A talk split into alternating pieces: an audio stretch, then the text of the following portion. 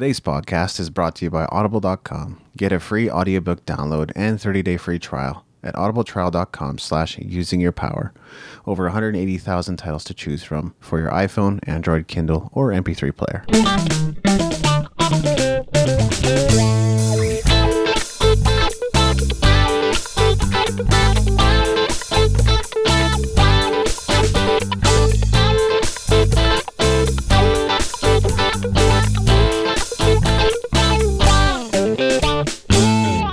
Back to Using Your Power. This is Maveen Kaura, and I'm joined by David Andrew Wiebe. David Andrew Wiebe. How was your weekend? It's been great, man. I, I'm really powered up today, but it's been an unusual weekend. You know, I've had to do some rehearsals to prepare for a show, which I played on Saturday, and that was a lot of fun, but there were just a lot of unknowns and a lot of uncertainties around the show, mainly because the event booker promoter sort of dropped the ball on, on this one.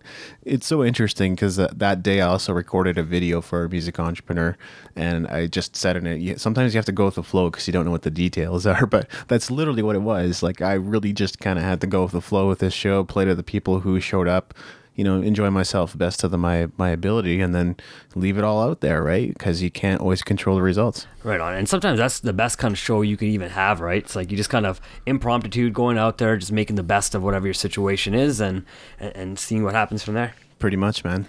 Right on. So I had a chance to uh, check out the hockey game on Friday, and that was awesome. And Calgary won, so that was a, Oh, a yeah. good game. Anytime that does happen, uh, they're on a, a hell of a tear right now. You know, they're winning. Uh, I think they've won eleven or twelve out of uh, thirteen games, or twelve. You know, they've only had one loss really in the last little while. So I mean, they're on a tear. And then I had a chance to check out the. Uh, the uh, car, the auto car show that was here in Calgary as well over the weekend, and I mean, there's some phenomenal cars out there, some crazy technology that's really going into a lot of these cars, and I really never want. It makes me want to drive uh, a car under thirty thousand dollars ever again.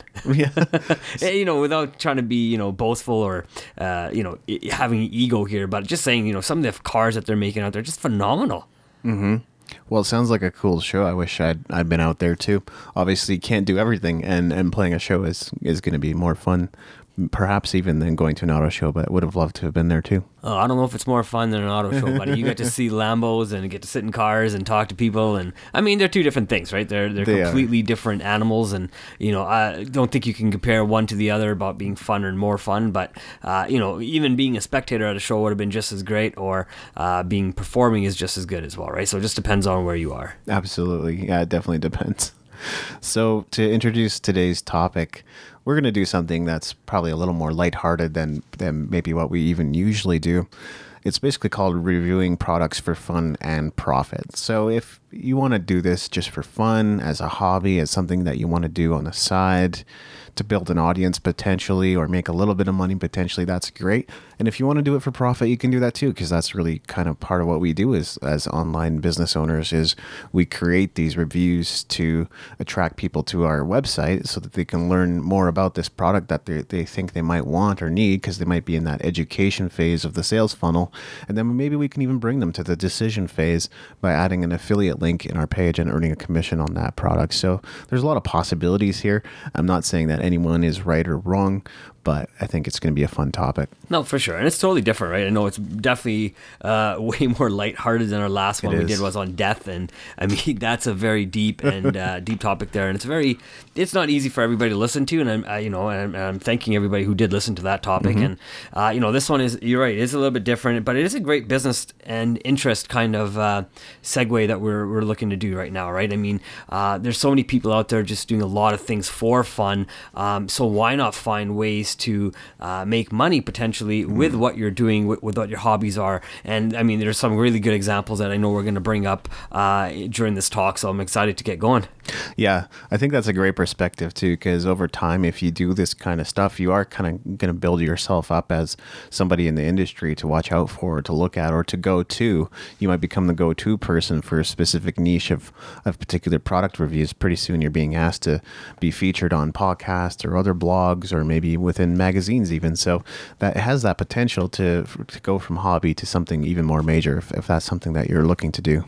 Right. No, for sure. So I guess uh, let's maybe start off. And um, what do you want to start off with? Well, I, I was just going to say that reviews are essentially really great content for for blogs, for articles. Again, I mentioned magazines a little bit earlier, so you could potentially get your articles in magazines and syndicate them that way. I mean, you could even just take a blog post and syndicate it to a bunch of different sites, let alone even writing a new one. Makes great content for podcasts and, and videos too. You just have to think about what the product is and, and where to review it. I mean, reviewing a DVD on video makes a ton of sense because you could maybe feature clips from that DVD, and I think it is fair use if if you include like video clips within your video as long as you're reviewing it or parodying it, which is why there are a lot of these internet critics, which I'll be talking about a little bit later too, but which is why a lot of these internet cl- critics are able to review these these movies in the first place. And even anything that's visual, really. I mean, writing with a pen, if you're reviewing pens, that can be great for video too. There's nothing wrong with it, but that may not be great for audio content. So it's just thinking about what content it's really suited for. But I mean, anybody could write any blog post on it, virtually any topic. So it's not to say it couldn't make for great content across the board, just something to think about, like camera reviews. That's great for video too. Right, exactly. And I mean, there's a, a lot of um, websites out there that are doing a lot of different things in the niche markets as well. Um, all over, right? I mean, uh, there's people who review probably water and then computers and phones and pens, like you said, and, and cameras. I know, um, mm-hmm. you know, um, our, our uh, pro blogger is the, the Darren Rowse is the same person who has a, a website for cameras as well. Review, Digital right? so, photography school. Exactly. So I mean, he does a lot of different things and not just staying into one niche, right? So there's a way to uh, review products and build businesses outside of just your one niche. You can really grow yourself into many different niche markets as well. Oh yeah, no question there. And reviewing can be a lot of fun too. I mean, to give a bit of, a, of, an example of my own, like I used to do a lot more movie and, and video game reviews.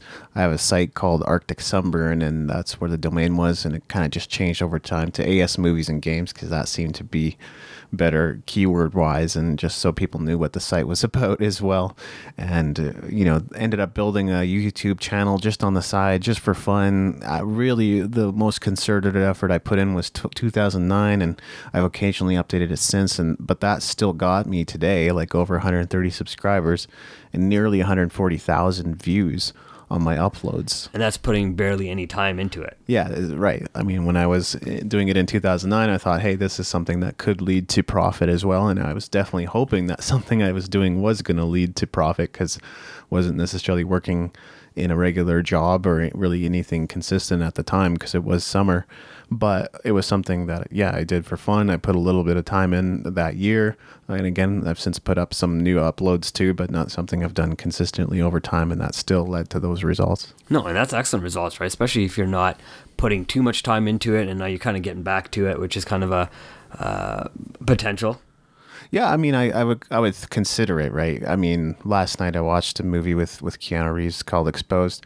I thought it was so bad. I mean, it was a movie that kind of kept you watching to the very end to find out exactly what happened. And maybe some people, I mean, I was kind of tired when I was watching it, but maybe some people would clue in earlier and go just shut it off and go forget this noise. And I but I sat to the very end and then I was like, oh, that's the worst twist ever. I mean, it was not worth it for me to watch it. Maybe if I was like 14 or 15 years old and th- enthusiastic and excited about everything, went yeah yeah, that's awesome, twist ending. But like having seen so many movies and uh, so much stuff by this point, I was like, oh, come on, guys, you could do a lot better. But just to kind of uh, challenge you a little bit, but isn't that the whole point of the movie was to make you watch the end of the movie? Well, obviously, it was. so and it worked. So right? yeah, they were they succeeded in their goal, and that's totally fine. Uh, you just kind of get.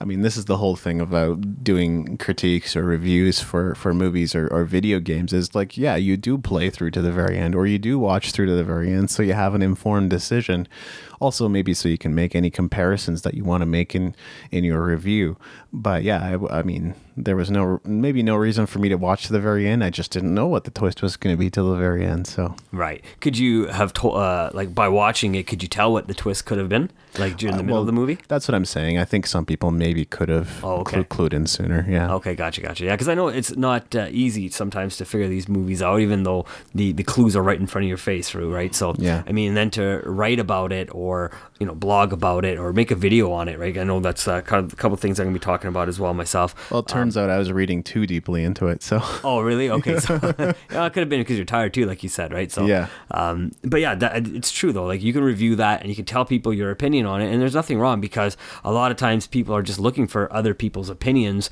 and to see if it kind of reflects with something they do want to do or don't want to do, and they just need somebody else's opinion to kind of push them in that direction. Yeah, absolutely. And some of my reviews have done that. I think more often than not, like with bad movie reviews, so often people come after they've actually seen the movie instead of watching the review beforehand to find out if it's something they want to watch or not.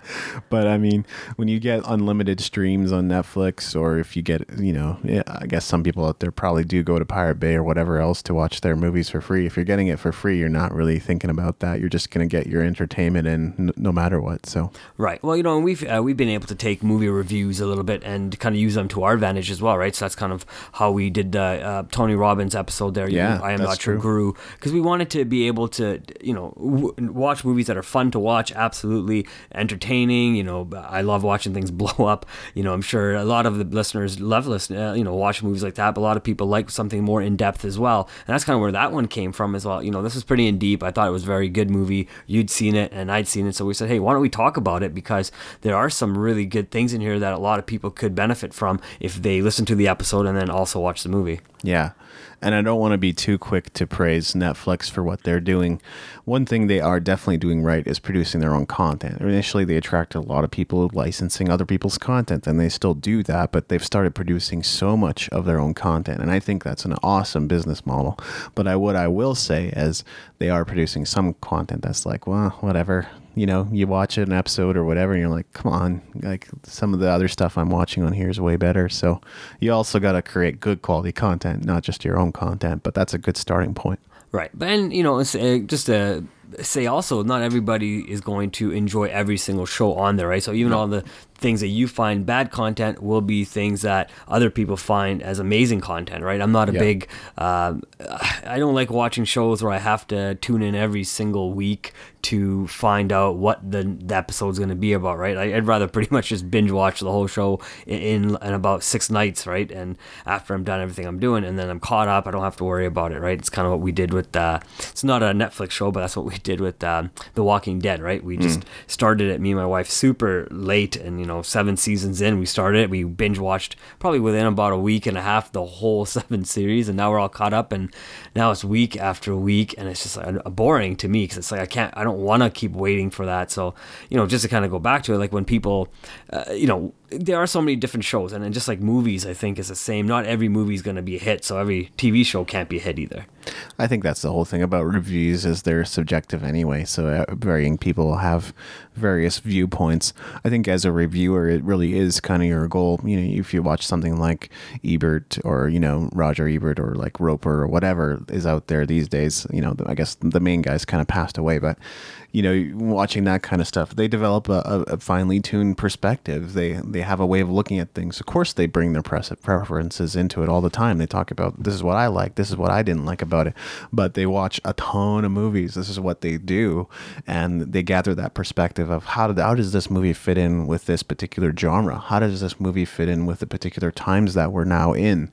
You know, c- comparing it and contrasting it with other movies that were made in, in that similar genre kind of brings that perspective of like has this been done before? Is this new? Is this innovative? Why is it good? So you know i think if you're gonna if you're planning to become a professional reviewer that's something you want to do is make sure you're developing that perspective.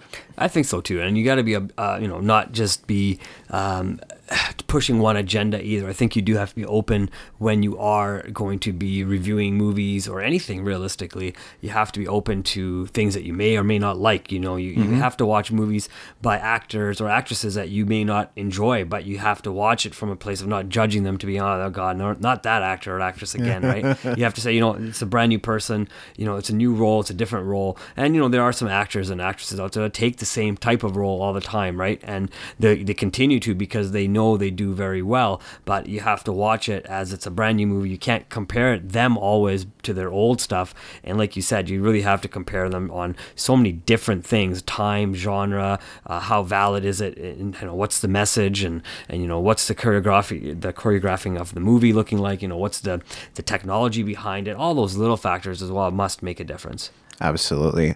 And I think I'm I, I would think I'm fairly well informed, but I know that I've got pretty major biases and even loops oh not loops but holes in my understanding as far as how this movie fits into the grand scheme of things, which is somebody with with knowledge and experience would be able to shed a light on. So there you go. Yeah, for sure. I mean, depends on uh, what your interests are too, right? So depending on the movie that you're watching, you might be able to find ways to uh, find movies that fit into your life, even though they have absolutely nothing to do with you or who you are or what your hobbies are, nothing like that, right? So re- the message sometimes can be hidden in that if you're looking for it. Mm-hmm.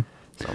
What do you got there, Mav? What do I got? So my next one is uh, listen to music and then re- doing reviews on it, right? So nice. I thought that was uh, something to bring up because you know this is something I had initially started uh, a couple of maybe about a year and a half ago, two years ago, when I first started blogging, I thought it would be kind of a neat idea because I wasn't sure. I didn't really see anybody reviewing lyrics. I saw people reviewing music albums and stuff like that, but no one was really reviewing lyrics uh, that were being made by artists and different artists, different genres. So one of the things I thought it could be an interesting thing to do. So I was, you know, I'm always looking for, you know, the positive and everything. So was, my thing was, you know, how many different positive messages can I find in these lyrics and, and you know, and then review it and then blog about it, right? That was one of the biggest things that I thought. And, you know, I'd stopped it for a while because I just, you know, it's, it's tough listening to music all the time, especially when you're trying not to listen to music that's got a negative message as well, right? You know, unfortunately, hip hop does have messages about drugs and alcohol and mm-hmm. womanizing and all this stuff, but there are still some really positive things that the artists do say uh, in between all the stuff that's negative as well, right? So I, I had to kind of put a stop to that because it wasn't where I was mindset wise, but now kind of dabbling back into it and seeing, you know, uh, what can I find out there that's maybe positive, and there may be nothing in the hip hop, so I may have to look at other genres.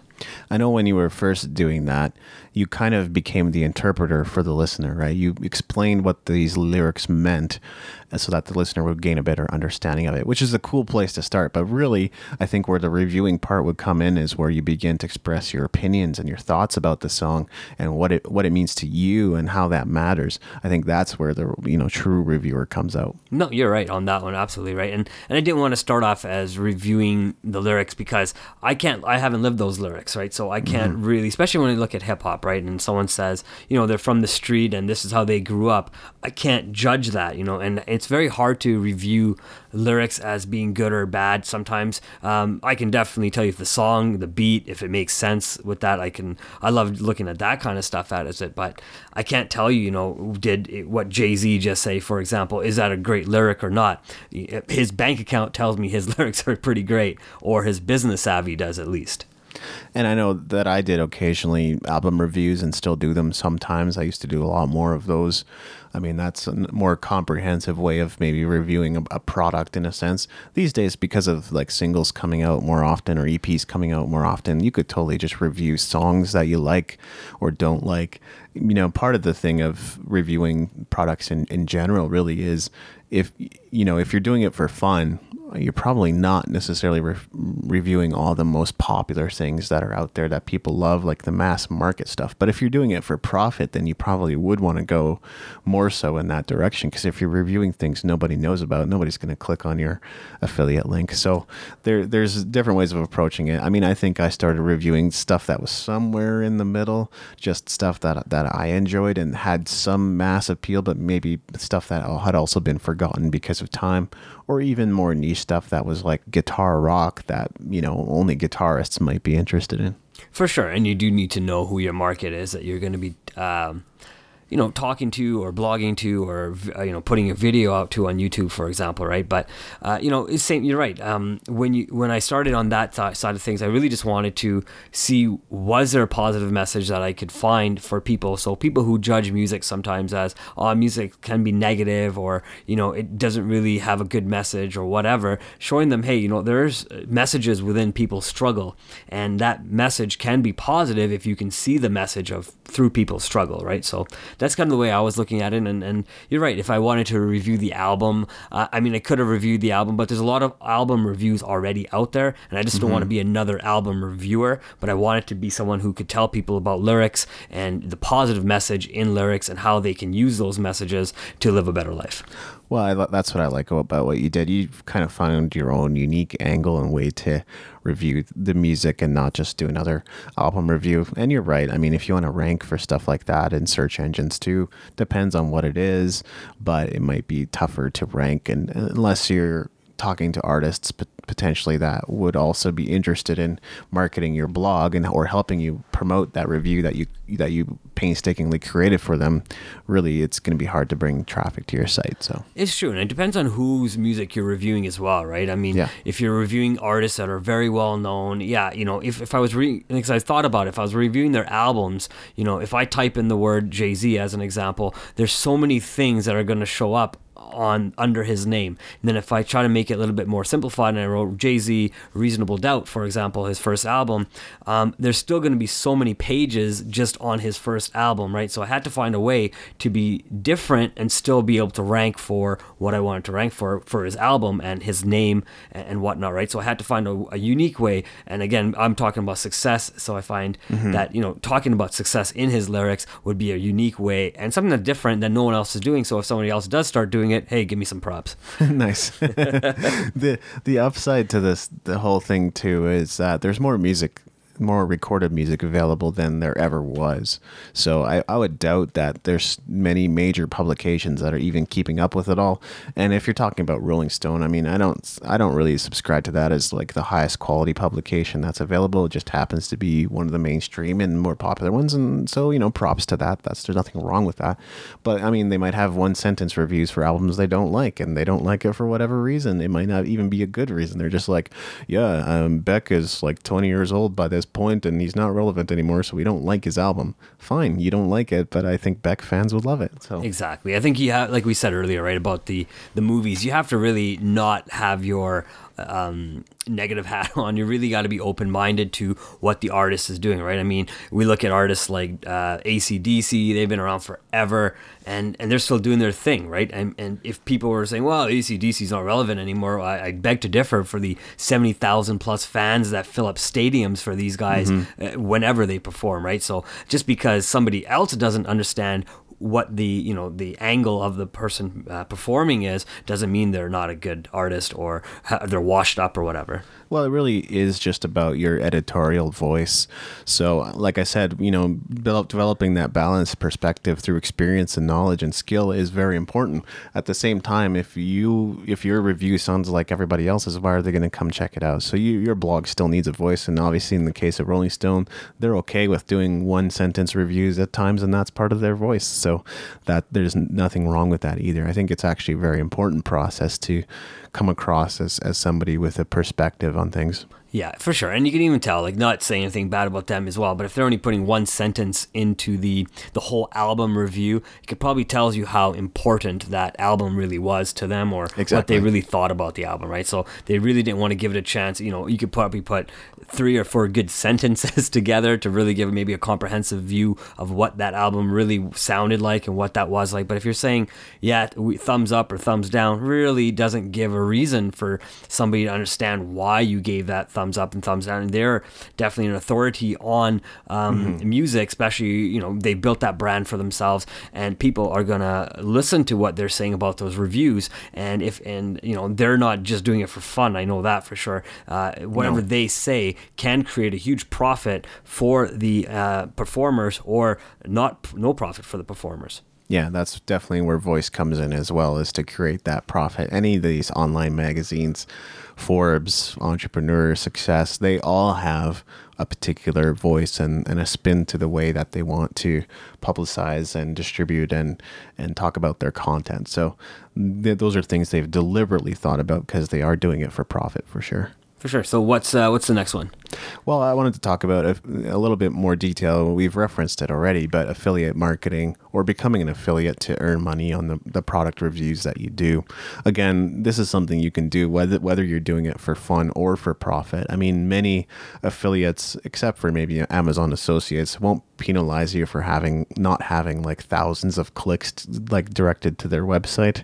Most affiliates are fine with you just promoting the product, and th- I think over time they want to see growth just like anybody else. And if you're a blogger, obviously you want to see growth over time too. And maybe it's one post will just kind of catch on and start to direct traffic to your site. But most of the time, they're not worried about how many clicks they're getting from your site or not because they have many affiliates and anybody can sign up to be an affiliate that's willing to or interested in promoting. I think there are a few out there that have some stipulations that you can't sign up for without a certain amount of traffic or a certain number of clicks guaranteed but many of them are you know are open. And you would be surprised how many companies offer those those affiliate partnerships if you just go looking for them. And even if you can't find them kind of in their footer of their website sometimes if you email them and ask them they go oh yeah we have an affiliate program. They're just not promoting it for whatever reason. So and even if people approach me about affiliate they can absolutely become an affiliate of my new music industry book and some people have and that helps me sell more of those books so earning commissions on affiliates, some people make tens of thousands, hundreds of thousands of dollars just on affiliates alone. We know that Pat Flynn probably makes upwards of a million of a year in, in, revenue, not necessarily in profit, on on some of the affiliate promotions that he does with with Bluehost and, and whatever else. So you can even approach web hosting companies. Amazon's a good catch-all one, and there are so many others out there that if you just approach them and talk to them, I have relationships with with certain companies in the music industry like Ditto Music many of them have affiliate programs that you know because they want to appeal to the same maybe target audience as as you are depending on what your blog is positioned for and be able to talk to your audience as well so. No for sure and, and you, i look at affiliate marketing as a franchise opportunity, right? So really, that's all it really is. It kind of is. Yeah, you know, you have a, you have a product, and other people may want to partner up with you. So that's kind of like the different franchisees that want to have your product in their stores or in their, you know, or they want to open up a McDonald's like you did, right? So, uh, and they're willing to go. The internet's really any. Your website is a location that they can be in in any location, and the more locations you have, the better chance you have to sell your product to the masses of people, right? And the people who do the best marketing may have the best location or may have the best uh, website or whatever. Tend to grow their business, tend to grow their sales, just like any McDonald would do. McDonald's would do, right? Now you look at, for example, just in this example. So if you're a McDonald's in downtown in any city, would that one do better or one which would one do uh, great that's in the middle of nowhere you know obviously the one that's downtown would do a lot better because it's able to attract more attention more crowds and sell more items right so same thing is when you look at affiliate marketing in, in that type of strategy uh, and look at how um, franchising works. I think it's a it helps people really understand what affiliate marketing in is and how to earn money from it because there are a lot of people that you can partner up with. And so that means those are all those different franchisees that you have access to Another way of looking at it is, you know, a store like Walmart has many products, and some of them are exclusive to Walmart, but some of them you can find just about anywhere. So, it, it, you know, having your the same product in different stores is another way that you could think about affiliate marketing too. Absolutely true, and that's that's exactly what bookstores do, right? I mean, you have uh, there's bookstores, and you have online bookstores, and you have different websites and bloggers promoting uh, different books on their um, websites and, and blogs and, and and through YouTube and through whatnot and of course, you know, one thing I just learned a little while ago, I didn't never realized it was Amazon is probably one of the largest bookstores or book uh, sellers, at least on the internet, right? And they've mm. just done that because yeah. people have chosen to use Amazon as a way to uh, sell books, right? Because they can sign up for their affiliate program, which you mentioned earlier, and uh, and then they can get that product out. Yeah, and they started that way, right? Amazon was a bookstore. Now they sell virtually everything, but that was kind of their beginning. Yeah, for sure. And so, I mean, they've been able to do good that way. And I mean, we're affiliated, uh, I believe you're affiliated on your website and on myself mm-hmm. as well on my website for uh, Amazon as well. And they've been good to us. And, uh, you know, you can listen to a lot of different people who will teach you exactly how to make hundreds of thousands of do- dollars on Amazon. We're not going to quite teach that quite yet because we no. haven't done it yet, right? So we don't have the, the authority to teach that yet. But I mean, as we get into that and we start making more money using Amazon as an affiliate, we can actually start teaching what we did and maybe teach it how it can be done differently. And I am affiliated with a dozen or so companies myself.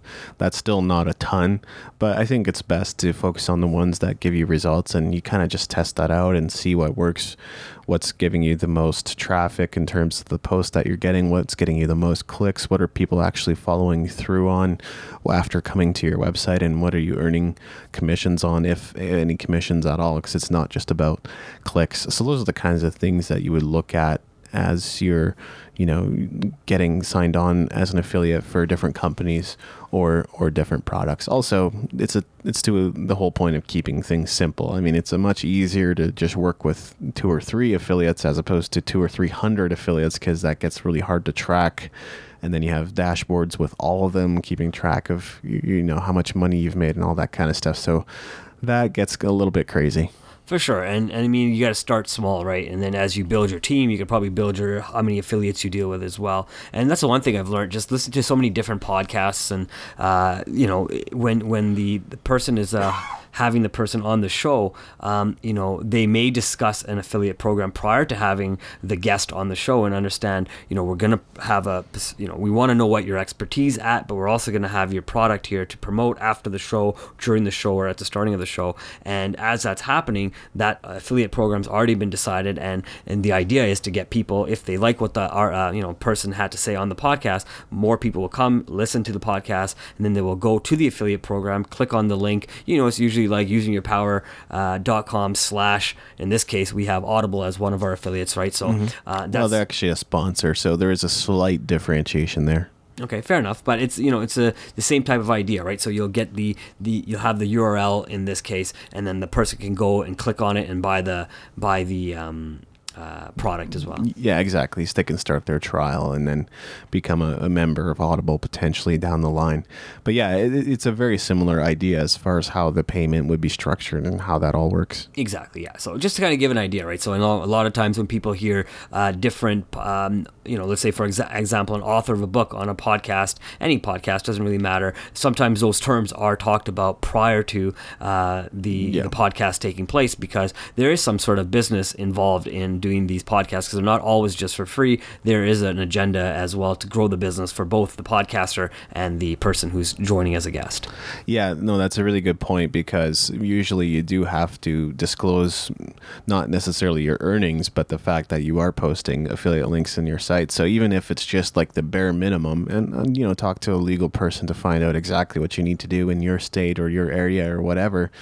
Uh, you know, we're not experts in that regard, but ha- at minimum, most you know companies will require you to say on your website this is an affiliate link at minimal you know and say that you will earn commissions on sales that are or anything that people purchase through that link. Right. And I think that's an excellent idea too, because when you tell people you'll be making money, you know, not from them, but because it's it's going to come from the purchase price, not from they're not paying the person who's buying is not paying an extra thirty no. percent for the product. It's actually thirty percent of whatever the buying price is, which is the normal price across the board for anybody, even if they were to buy it through Amazon, buy it at a store, or buy it on the link. Right. So it's the same thirty percent, but that thirty percent profit that's built into it, or the price, is just going to be paid to the to our ourselves, for example, or instead of going directly to the, the person who made the product. And it's just more honest and transparent to have that disclosure on your website. Yeah, I agree.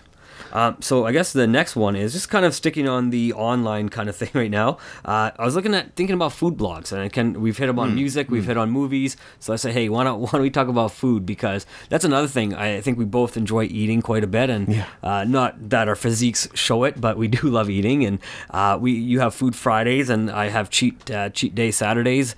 Doesn't rhyme at all, but you know it doesn't have to. um, but it, it, you know it is something that we enjoy. So these are things that we can definitely uh, talk about and blog about. And, and the cool thing about having stuff like uh, Instagram is you can use hashtags to promote it. And, you know, you got your uh, Food Friday hashtag. And uh, myself and my wife, we actually just uh, have um, a profile just called Taste the Dish, right? So yep. we'll just actually on Instagram post pictures of dishes that we've either eaten or made at home or gone out and eaten. And, uh, you know, just kind of share with the world some of the healthy things we're eating and definitely some of the non-healthy things we're eating because, like, you know, I know, I know people say you live one life only and uh, we do want to enjoy, but we also want to enjoy longevity as well. So yeah. that's why we choose to eat healthy and then have a, a cheat meal here and there. I love that example, and it really is for fun.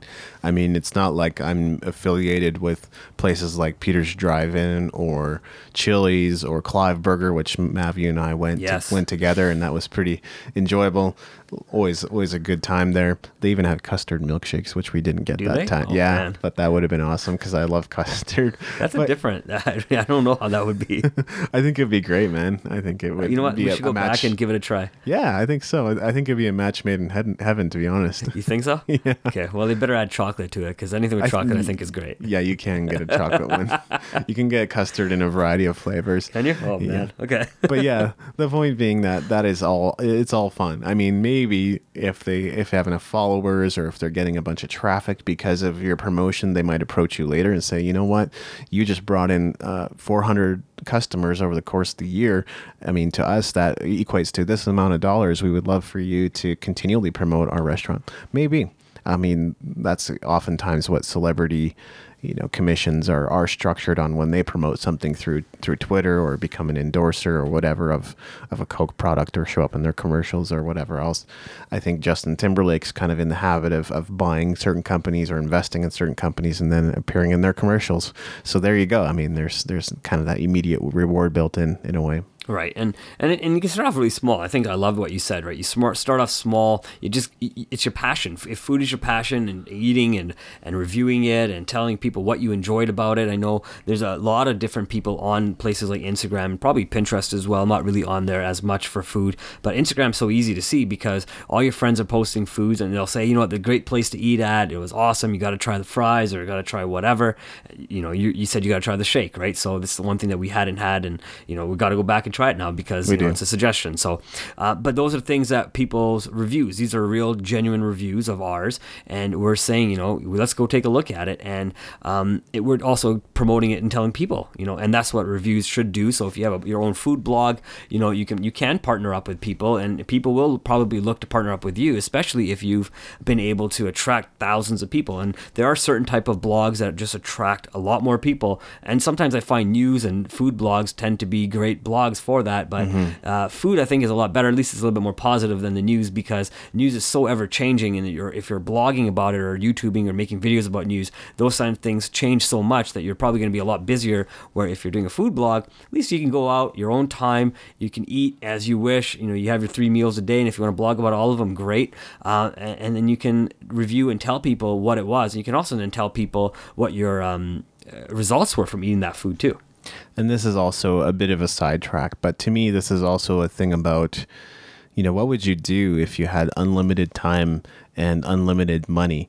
I mean, I think that's important to think about, especially if, if you're in business, because why else are you building that business? It's about finding that motivation that you're driving towards, first of all, but also having something to do when you are, quote unquote, rich and free, whatever that means to you. If you haven't decided or if you haven't thought about that, I mean, now is the time to begin thinking about that. If you, if, whether you're five years into business or 10 years into business, if you haven't reached that point of being free, you want to think about that right now. Make a plan. What is it that you're going to do more of? I know what I'm going to do more of. I'm going to test, you know, I'm going to travel. I'm going to taste the world's foods.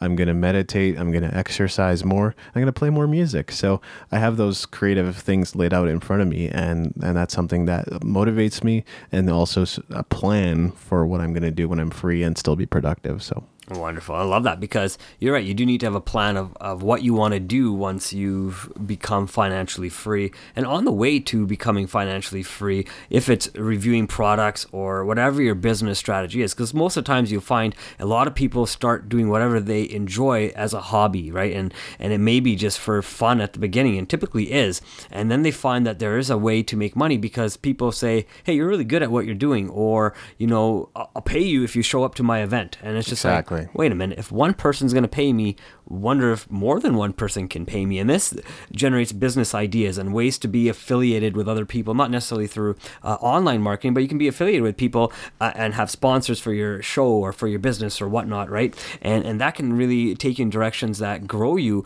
and, and you don't even realize because that's not what your objective was. You were just really good at something, you kept doing it, maybe knowing that you wanted to somehow be free someday, but really didn't know how. And those things that show up sometimes are great signs on how to do it.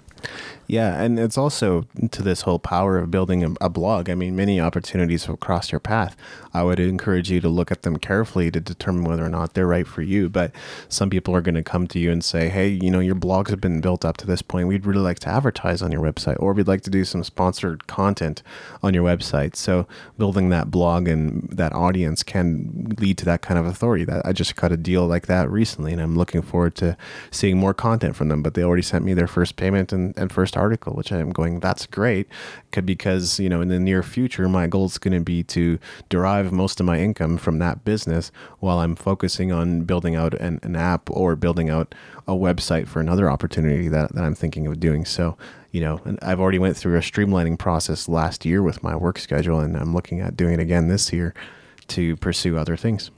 And isn't that kind of what it's about, right? You have the ability to do the things you want. Uh, either, if you know, if again, like all we were talking about, if you're a movie uh, reviewer, a food reviewer, music reviewer, it really doesn't matter what kind of reviews you do. It is really does come down to streamlining your process so you can do more things Yeah. uh, for the future, right? So, and one of the things that I've done also is just kind of look at where I want to be in life. Uh, so, you know, I know you were talking about meditating and traveling and, and eating good food and all that. So, one of the things I've done is instead of saying, you know, why wait 20, 30 years so I can get to that, or five years even, uh, so I can get to that, I started meditating already this year. So uh, as of um, I don't even know what day we are today, but uh, March 20th, you know, I've already done 76 days, which is actually more meditation than I had done last year. So that means I haven't missed one day this year. Uh, but I've made myself five, 10 minutes a day to do it, or even 15, 20 sometimes, depending on what kind of time I have.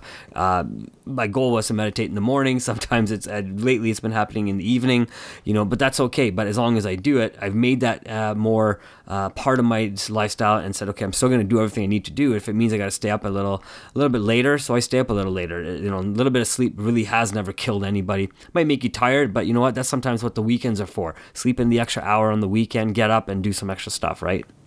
I call that basically trial runs at freedom, which to me is what Food Friday is is all about. It's giving myself that opportunity to see if this is something that I enjoy. And when I am like free and able to spend my time however I want to, well I still enjoy it. Without testing it out and without trying it out, how, how am I going to know?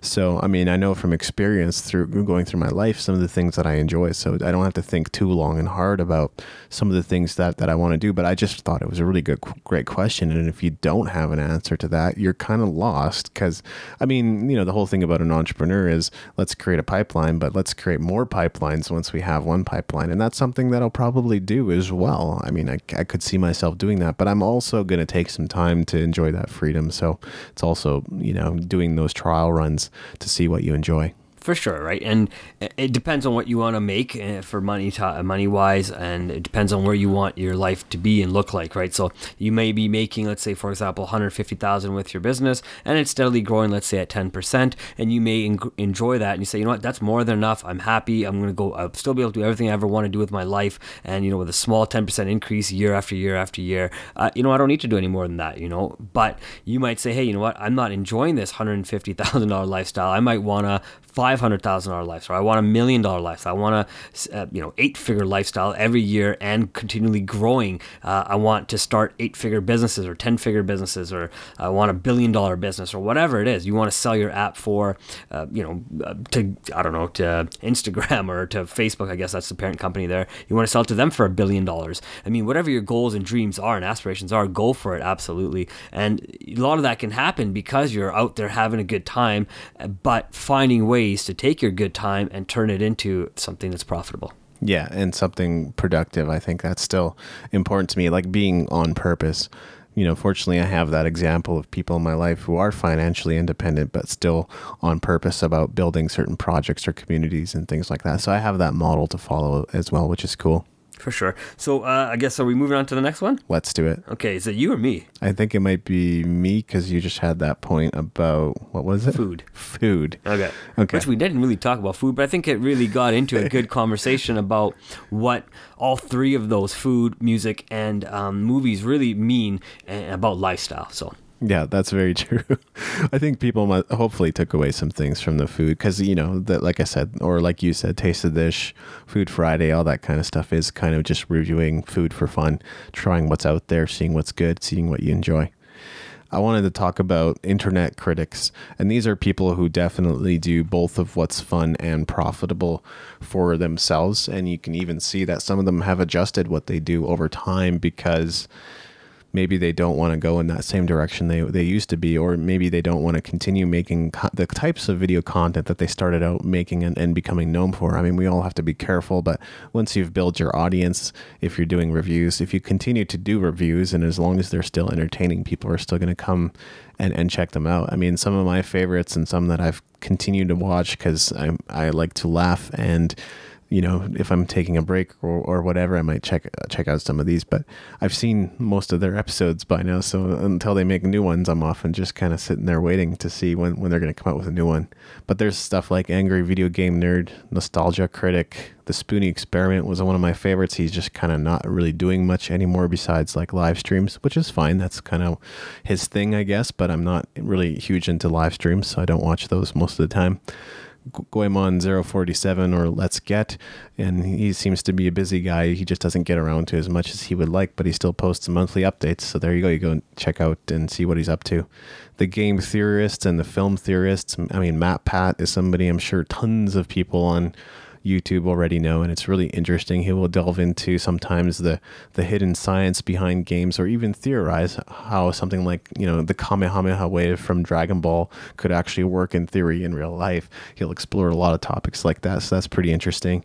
JonTron is, is somebody that that makes me laugh a lot too. So those are those are some some of the reviews or reviewers that I checked out. I mean, I've watched so many other internet critics, but like I said, these people started out very much much doing something that they enjoyed doing, found it resonated with an audience, and then over time they built their audience to where it could be something of profit. I mean, we might not be talking high six figures or anything like that, but some of these people certainly can can earn a, a good five figure, you know, income in a year.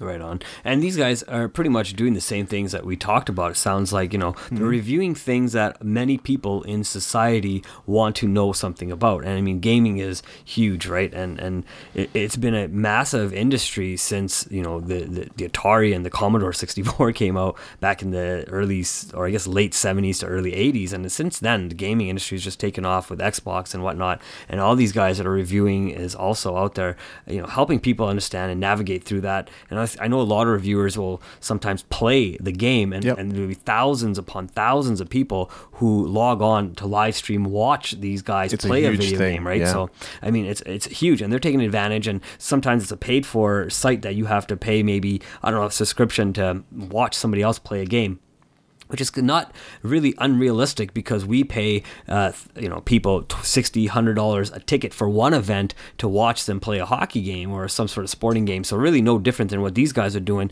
but they've maybe done it on a smaller scale for a, a larger audience yeah, Twitch and stuff like that is pretty popular, and you even see people do like speed runs or try to go for the world record run in something like Super Metroid or or Mario 64 or games like that, which have been among the most, believe it or not, ran games for for speed runs. So that's also fascinating. I mean, I used to check out speed runs on YouTube as well and see how people are finishing games so fast, and sometimes it's just hacks or glitches or whatever percentage.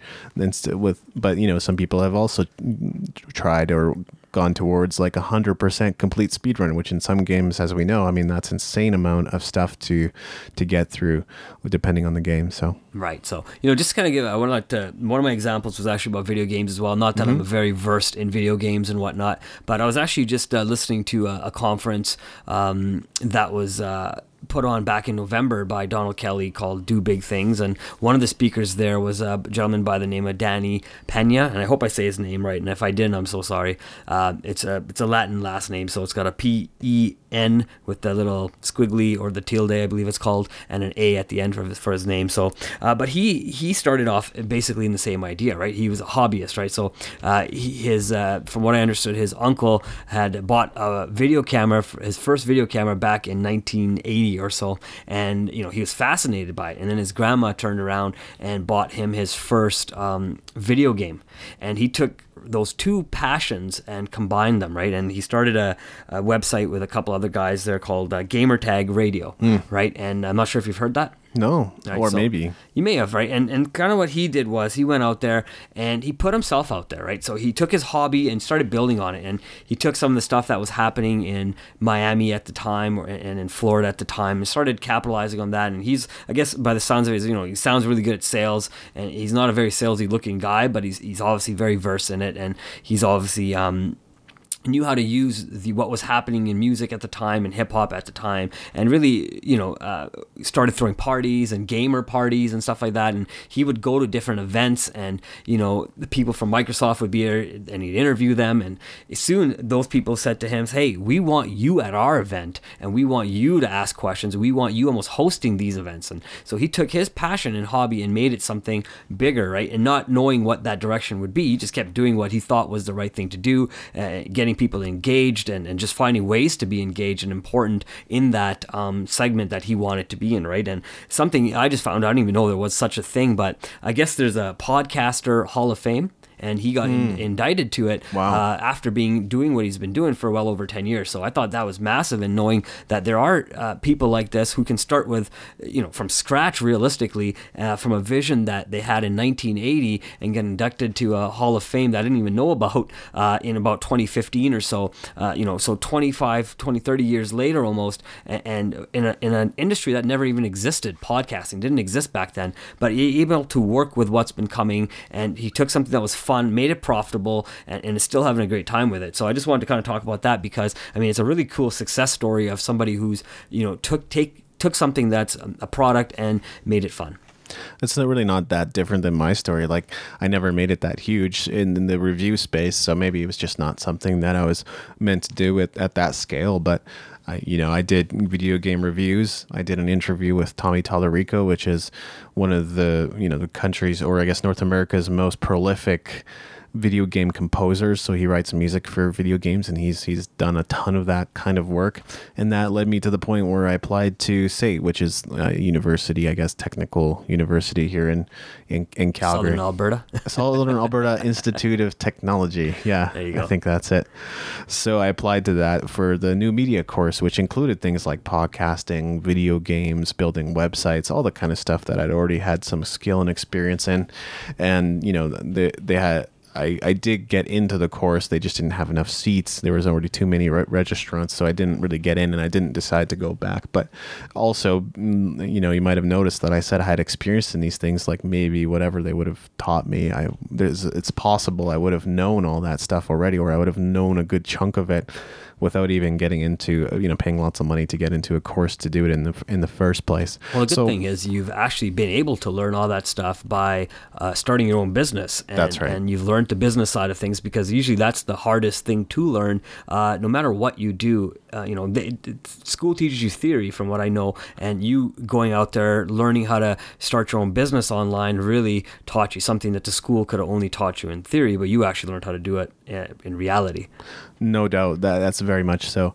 And really the idea at the time was to sort of combine that passion of, of music and video games and potentially get into the video game composing space. I mean, that's something that I might do anyway. And, you know, I continue to make music throughout my life. So who knows what could happen, right? But that at that at this point in time, it's kind of more of a hobby. I mean, I do have a fairly active music career, but it's not like I'm dedicating my nine to five life to it or anything. So I'm Just your five to nine, not your nine to five. something like that. yeah, it's probably not even that much, but that is one way of, of saying it for sure. And, and, you know that is that is a lot of fun, but you know combining your different passions, I think that's a great place to look. Like, what's the intersection of two things that you are interested in that would be an unusual combination? You know, something like uh, nerd fitness, I think, is a popular example. He built his audience just kind of by appealing to nerds and things they would be familiar with, whether it was Star Wars, Star Trek, certain video game references, or whatever, and talking about fitness and how nerds could get fit too. So, That's wonderful too because it's using what's already out there. It's fun and, and people that in his and again it comes down to just knowing your niche and knowing how to speak to the market that Yes. you want to uh, talk to in that segment. And and, and it sounds like a great thing that he did too. Right? He- he- Everybody wants to be fit. I think in some uh, capacity. Not saying everybody wants to be Mr. Universe or Mrs. Universe or whatever, uh, but Miss America or Miss America or whatever they are. The, the you know the pageants there. Um, but everybody wants to be thin. and I think uh, not thin necessarily, but lean or in shape and wants to live a long life. So I mean, for this guy to find that you know there are this segment of quote unquote nerds out there that want to be fit, and no one wants to teach them because maybe they're too shy or they just don't really know want to go to the gym and maybe made fun of or whatever it is. Hey, I can do that. I can teach this person how to do something because they're afraid to maybe take the next step, and they'll continue learning learning for me until they get the confidence because a part of being, you know, uh, building your own body is having the confidence to build it anywhere you want to, right? So, I mean, great product idea there as well. You know, something that I thought of as, as you were giving that that example of, of the video games earlier, Mav, was just something that I should have done when I was still doing my video game blog and, and review blog was, you know, we had a bit of a community. We did LAN games on the weekends on a weekly basis for quite a while. I don't know, maybe a couple years or something like that. And it was a lot of fun. And I guess for those who don't know, I mean, that's just local area network. Basically, everybody connected through the same internet connection or local connections that you could play multiplayer games on, on indiv- individual computers. Uh, you know, that's something that I should have incorporated more into my own blog. In that way, you know, the content could have been a ton of content could have been created every single week, whether it was just filming what was going on with every all the individuals who were part of the party, or filming our screens so that we could capture some game footage.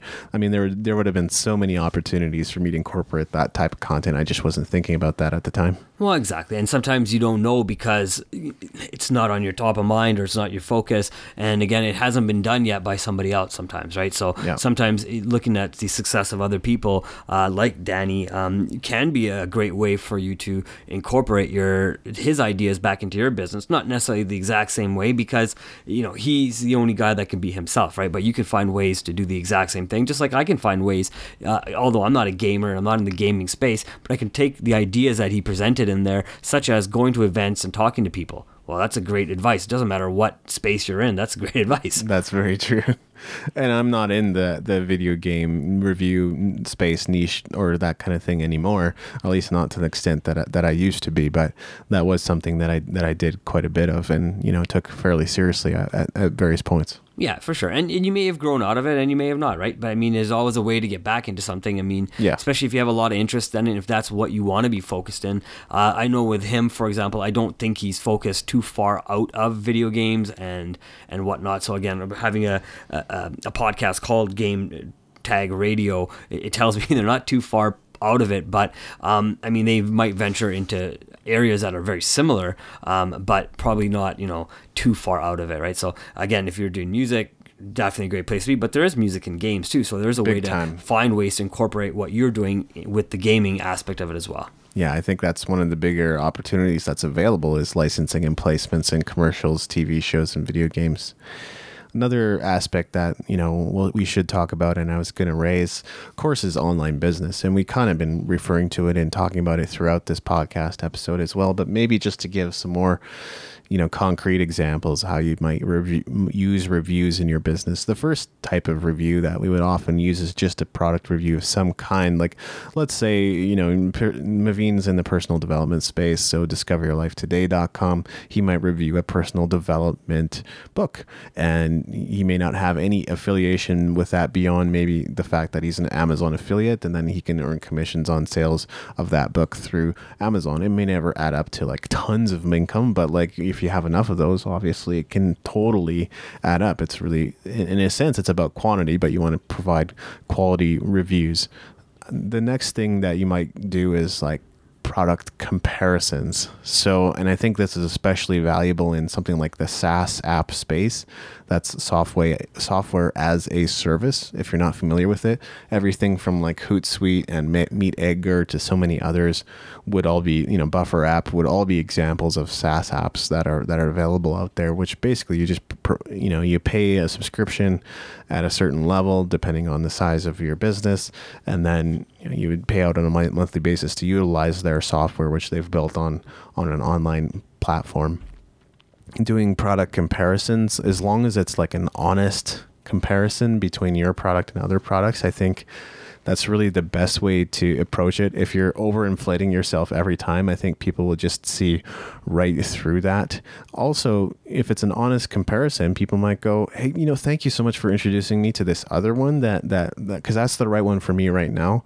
But then those people are just going to keep coming back to you later for for good advice and content and all that kind of stuff. And may become future customers down the line. So you have to be thinking long term when you're doing product comparisons and things like that that. But this can totally apply to, we already gave the example of books, but e commerce business and SaaS businesses and a variety of others. I mean, with e commerce, you could do the same thing. You could compare your product to somebody else's product or a bunch of popular options and say, hey, you know, here's what ours does. It doesn't do this and this, which this other product does, but ours does do this and nobody else's product does that.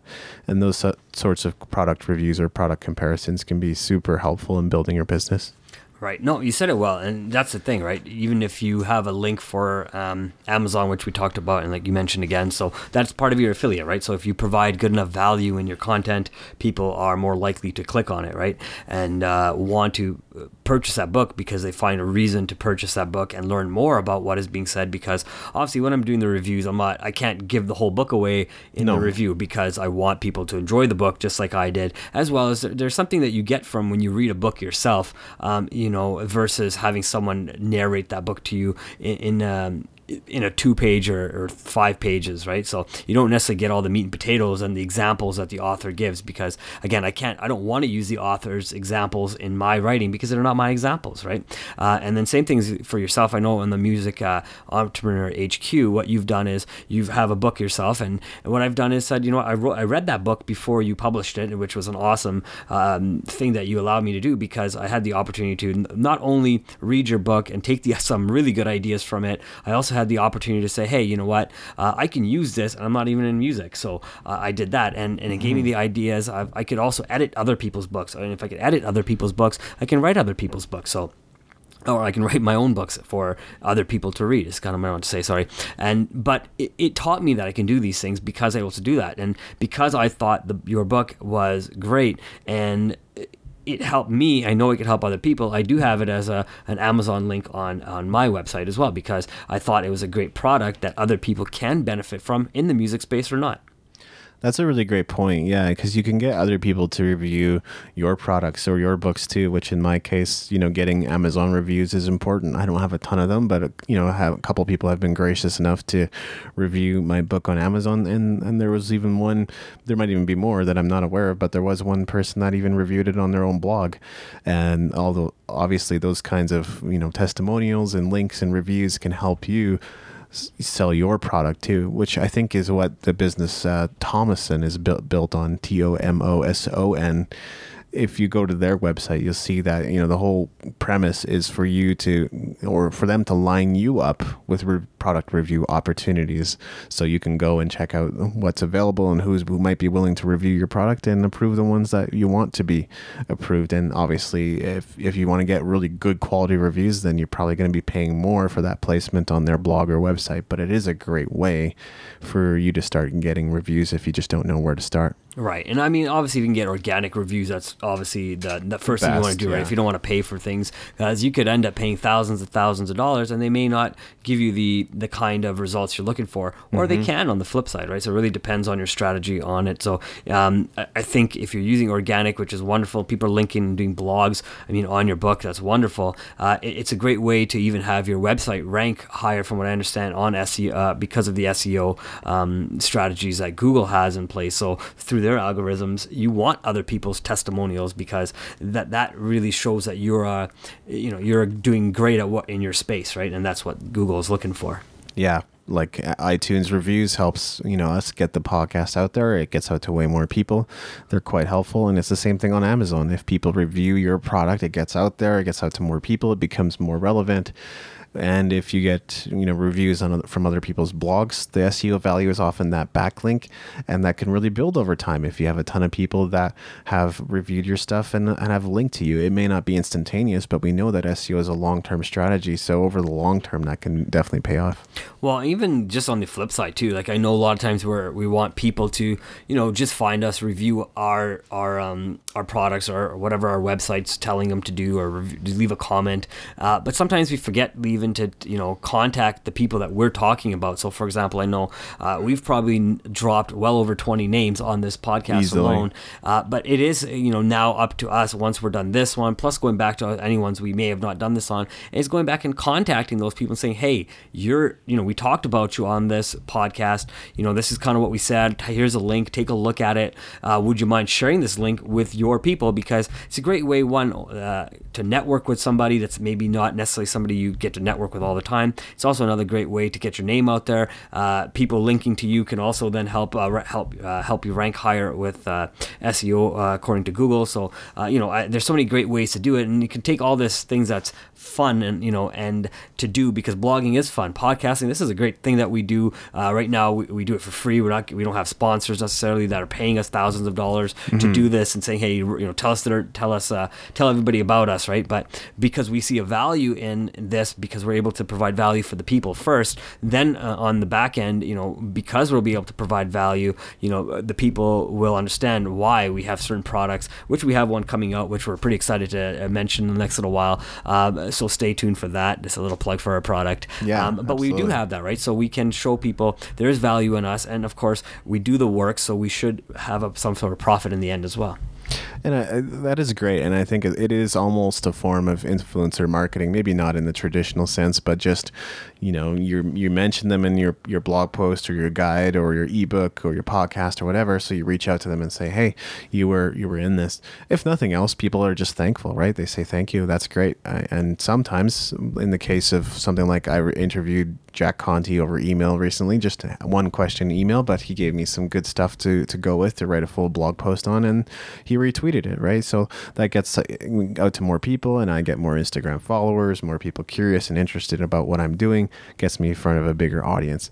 I mean, don't overestimate what that's going to do for you because it may not get you out to thousands of people instantly, but you might get a bunch more traffic that day, a bunch more people following you and interested in what you're doing. So if you the combined effect of doing that over and over again, right, paying attention to what gets results and doing it and replicating it and doing it again, that I mean that model would work for me. I could do one question interviews with a ton of people and get more responses and talk more about it on my blog and then get them to share it and get in front of a bigger audience. Right. And that's a great way to do it too, where you get to know people, you're not bombarded bombarding people with like you know lengthy emails because not everybody's yeah. got time for it. And, and it kind of goes down to that principle i think. You know do you want a million dollars today or would you rather have a penny uh, for 30 days doubled? Uh, penny doubled for 30 days you know? And a lot of people might just jump on the t- uh, million dollars or two million or three million dollars whatever i offer them. But you know if you take a penny every single day and just like the penny being an audience right your audience grows slowly. It might only double slowly but as it starts growing and picking up momentum that audience starts doubling and tripling and quadrupling. And and, it becomes huge and massive and it slowly, slowly gets out of control because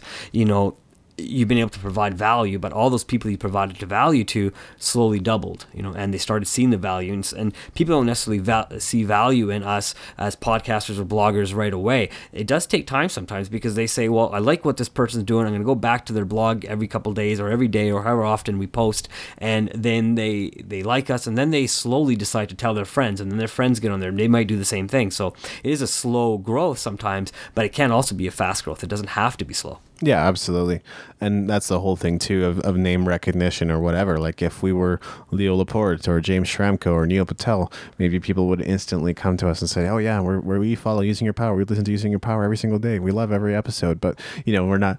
It hasn't necessarily come to that point. And there are other reasons too. It's not just about being an established personality, but that can certainly factor into kind of the exposure that you get early on. Right, and I do like the idea that you know even people like James or Neil, where they weren't household names, uh, you know, and maybe even aren't today. Yeah, and they might not be today, but more and more people know about them, and they've been able mm-hmm. to make that name for themselves. And not they they started kind of when the internet was still internet business was still growing, right? So I mean, we have huge advantages over them realistically because they had to grow their the business to where it is today while we can just learn from what they did and yeah. and do it in leaps and bounds right? And that's kind of what i'm doing with with you right? I mean you've been doing this for about 10 years give or take. I always give a brand new number every single time i think of this yeah, example it's something like that. you know but um but i've been able to stand on your shoulder right? Stand on the stand on the shoulder of giants and look at what you've done use what you've done and try to do it better faster smarter leaner cleaner whatever you want to say right? But i keep learning from you because you keep learning new new things as well. So it's like, oh man, every time I feel like I'm getting caught up, I'm still behind because there's so many new things to learn, so many new things to implement.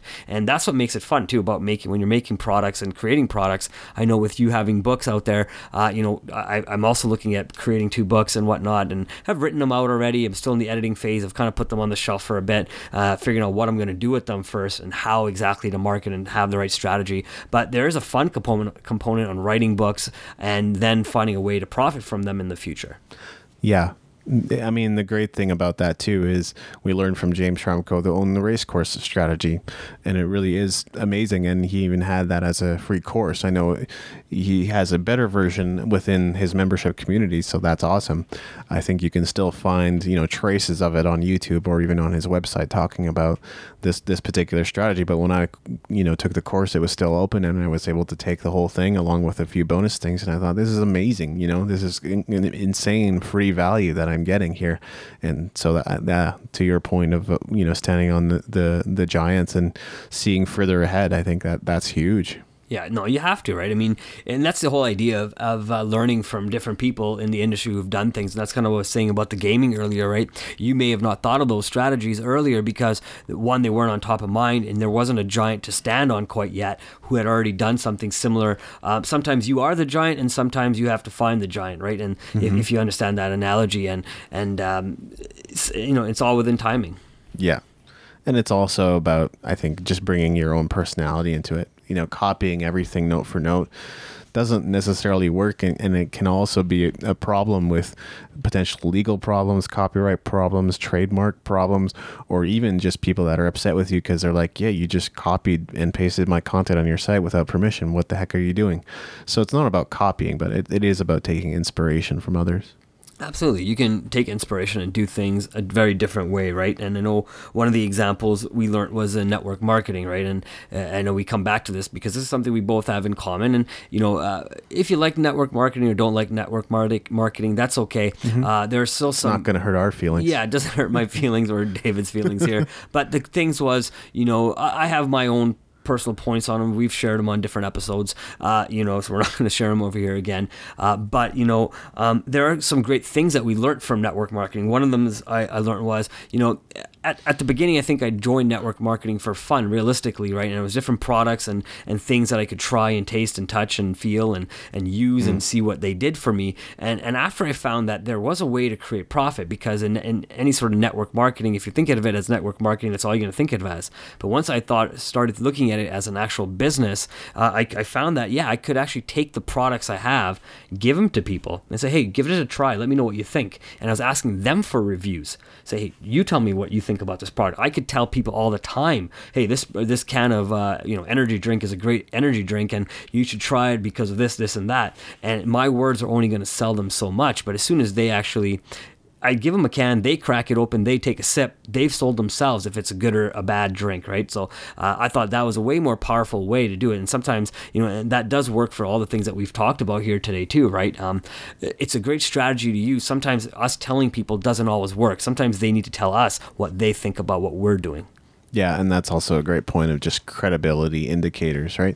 Like if you go to a website and they have those familiar badges of Better Business Bureau and VeriSign and those kinds of things, hey, you know, that builds the trust instantly with a customer. And now they know the different payment methods that they can use on your site, and they can see that you know you've you've registered with these proper places to be validated as as a proper business. So, yeah, I think building credibility and trust can make a big difference, and sometimes having that third party voice in there, like you said, Mav, is huge.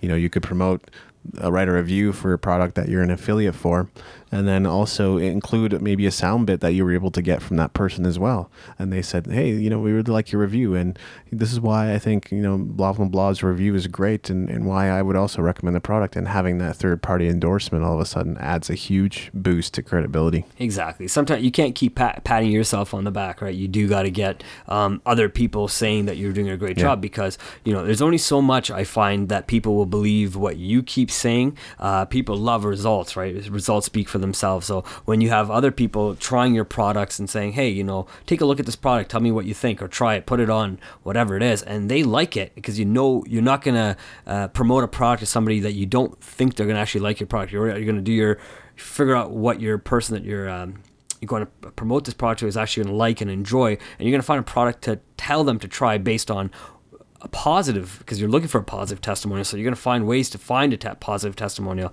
you know so if, if it's an energy drink if this person says i hate energy drinks well don't give them an energy drink give them something a little different right? But if so look for ways to find positive reviews and when you do um, you then get that recording or you get them to write it down or you or you, you get them to come on your podcast and give that review right because that could be a huge way for thousands of people to find out and it's not coming from yourself right so similar thing that like i do i did for your book for example right because I read it. I really did enjoy it. I did find some great con- uh, information out of it. Even though I'm not in the music industry, I still said, hey, you know, what? I can still use this for podcasting. Or I can still mm-hmm. use this to grow my Instagram account or my Facebook account or whatever, uh, because these are still great principles regardless of where you are.